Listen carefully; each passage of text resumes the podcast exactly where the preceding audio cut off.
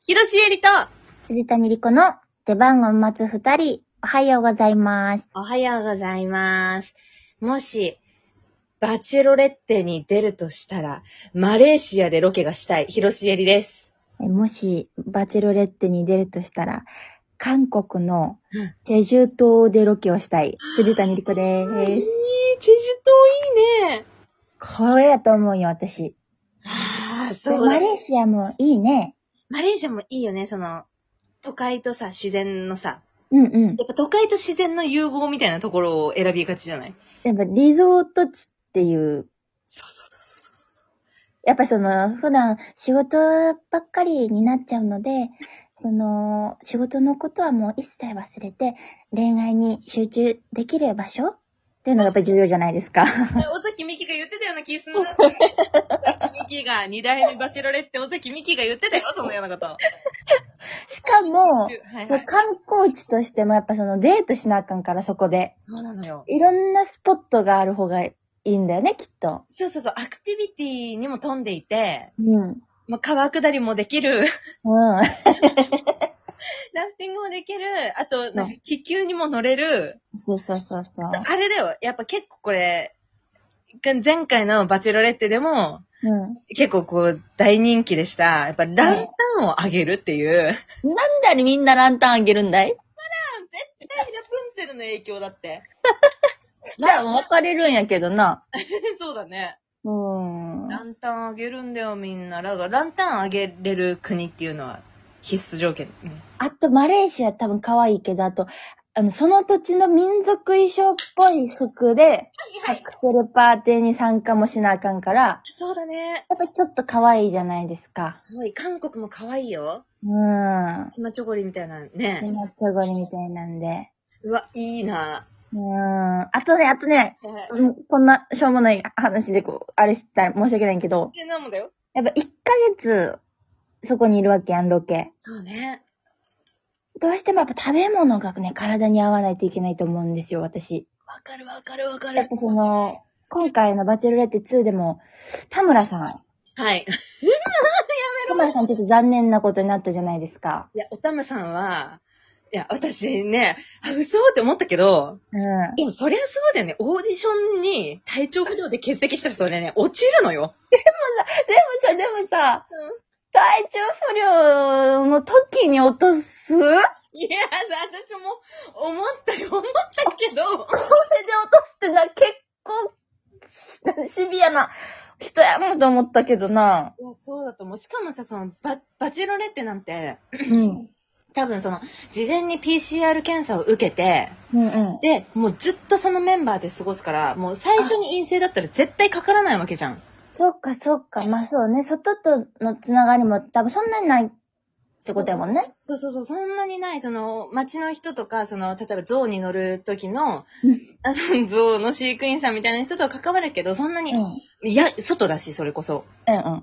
だから全然そのコロナとかじゃない、あれで、いやー、単純体調多分お崩しになられて、異国の地でね。そう、水とかがね、合わないときついって言いますから。うん。で、多分さ、きつい、1、2週間経った頃じゃん、あれ。確かに。こう、疲れとかもちょうど出てくるタイミングで、慣れてきて。だろうね。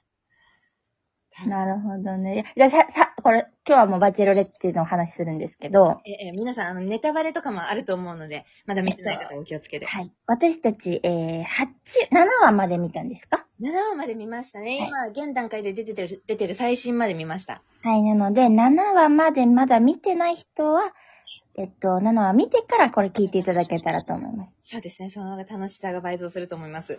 うん。え、ちょっとさ、え、待って、藤谷の推しまず聞かせてや。私今までの、もうでいなくなっちゃった人でもいい。あ、いなくなっちゃった人でもいいいいよ。ちょっと見ていい写真。見て見て見て見て。いや、この間さ、新宿の、うん。はい慶応の方の柱めっちゃあるとこあんじゃん。西口広場はいも。はい。あそこの柱に全部そのバチェロレッテの出演してる男性陣のポスターみたいなの貼ってあって。はいはい。で、そのキャッチコピ ー。あ、愛の野獣みたいなこと。あ、そうだったわ、みたいな。もう、すでにさ、その女性陣とかもそうだけどさ、男性陣もさ、回を追うごとにどんどん垢抜けてくじゃん。まあ確かにね。そうだから、確かに最初こんなんだったわ、と思ったりとか して。面白いよね。面白い。えっと、私の推しはですね、最初は小出さんやったんですよ。はいはいはいはい、小出さんね。うーん。さ、小出さんから、うん。あえー、和樹さん。あー、はいはいはい、モデルの。はい。そしたらもうでも今は長谷川さんかなっていう感じですかね。そうだね、ハセ。いや、私は本当に愛を込めてハセと呼んでるんですけど、長谷、長谷仁。ハセの、おハセの、 やっぱ、いや、私すごい、スギちゃんとかにも最初感じた、はいはい。その人としての恋愛に対する成長みたいな。それさ、もうさ、でもさ、うん。この長谷川さんのさ、うんお長谷さんのさ、うん。キャッチコピーがさ、うん成長する弱気な男やん。え、そうだったそうなんや。だからもう番組としては多分最初からスギちゃんポジションなるほど。あだったんじゃないかなって思うんですよね。そうね。まあそうだよね。撮り終わってるわけだもんね。だってね。でさ、うん。うん恋愛に対して臆病になってるっておっしゃってたやんか。うんうんうん。でも、結構なんか、モテ、モテ、モテそう要素多すぎんえそうなのよ、そうなのよ。あのさ、ご家族出てきた時のさ、あの、はいはい弟さんの、まあ、いはい弟夫婦、さ、奥様はモデルさんで、テレビとかも出てて、うんうん。でもその弟さんのさ、タレント性みたいなのもすごい感じたわけ。確かに確かに。で、あの家庭に生まれて、で、まあね、兄弟でバスケやって、うん。で身長も高くて、で、なんかちょっとウィットに飛んだこともちょっとたまに言えて、でも基本無言でみたいなのってさ、はい。絶対モテんじゃん。でも、モテてきたからこそ、うん。なんだろうね、多分。長谷川さんと一緒にいる時のやっぱミキティ、尾崎さんが、うん。やっぱちょっと、なんか、なんかちょっと雰囲気がね、他の方と一緒にいる時より、なんか本当にその、今回のミキティの、うんあ。の、旅の目標である鎧を外すっていう、はいはい。 鎧外れてるよ、ミキって思う。思うけど、思うけど、思うけど、うん。マクファーさんとさ、はい。一緒にいるっていうか、そのマクファーさんに対して一貫してずっとさ、うん。もう、言葉にして愛してるを伝えてくれる、行動にして伝えてくれる、最高ですみたいな、ずっと一貫して言ってはるやん。うん、うん。どう、どうなんや結局選ばれるのはマクファーなんかないや、わからん。私でもさ、そのさ、あの、なんだっけえ、何さんだっけあのさ、あのお、親御さんに会いに行くって7話でさ、はいはい。あのコーチみたいな、 ジローさん、ジロー さんだっけジロー、ジローやろ。出てくるじゃん。うん。で、ジローさん出てきた時とかにも、うん。マクファーは、その、ミキティの素晴らしさを解くわけじゃんはいはい。で、私、その前、結構前段階で、まだ、リオンとかがいるタイミングで、みんなで朝ごはん食べた回やったじゃん。はいはいはいはい。時にもマックファーは結構そのミキティに、え、うん本当に可愛いねみたいなずっと会いたかったよみたいなことをずっと言ってた時のミキティの表情が、はい。なんかさ、なんていうのその、いや、いや、嬉しいんだろうけど、節目がちになるというかさ、はいはいはい。あれが私はすっごい気になってるんだよね。なんかその時のインタビューでもさ、なんか毎回すごく言ってくれるのでちょっと笑っちゃいましたみたいなそうそ言うってたよね。言ってた言ってた。あれは、良いとしているのかどうなのかっていうところですよね。その、言葉に出してくれるっていうのは嬉しいけれども、みんなの前でっていうのも含めていいのかどうかみたいなさ。でも私、ミキさんがそれを嫌っていう風に思ってんやったら、すもうすぐさま落とすと思うんだよな。あー、確かに、確かにこれまでのこの切り具合、あー、そうね、そう、バッサリいくからね。バッサリやんだ って、それこそ最初に話した田村さんと かさ、体調不良で一回デートできんくて、しかもツーショットとかじゃなくてグループデートや で。そうなのよ。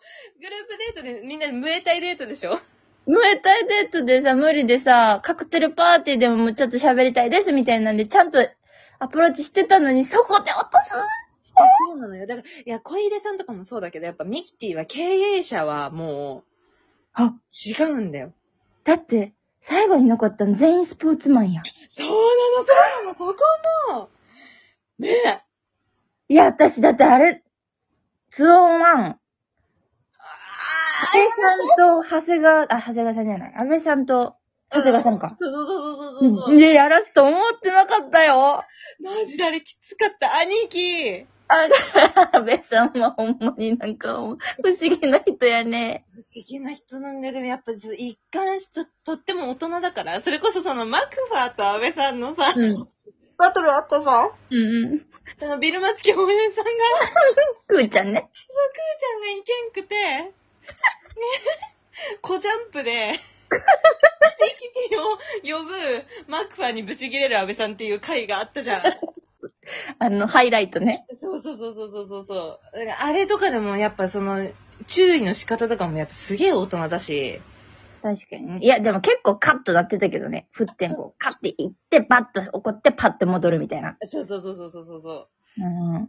いやー、ねーそう、私はずっと、やっぱ、ミキティにはおはせだと思うの。あ、じゃあもう最終ミキティはおはせを選ぶ予想でいいですかはい。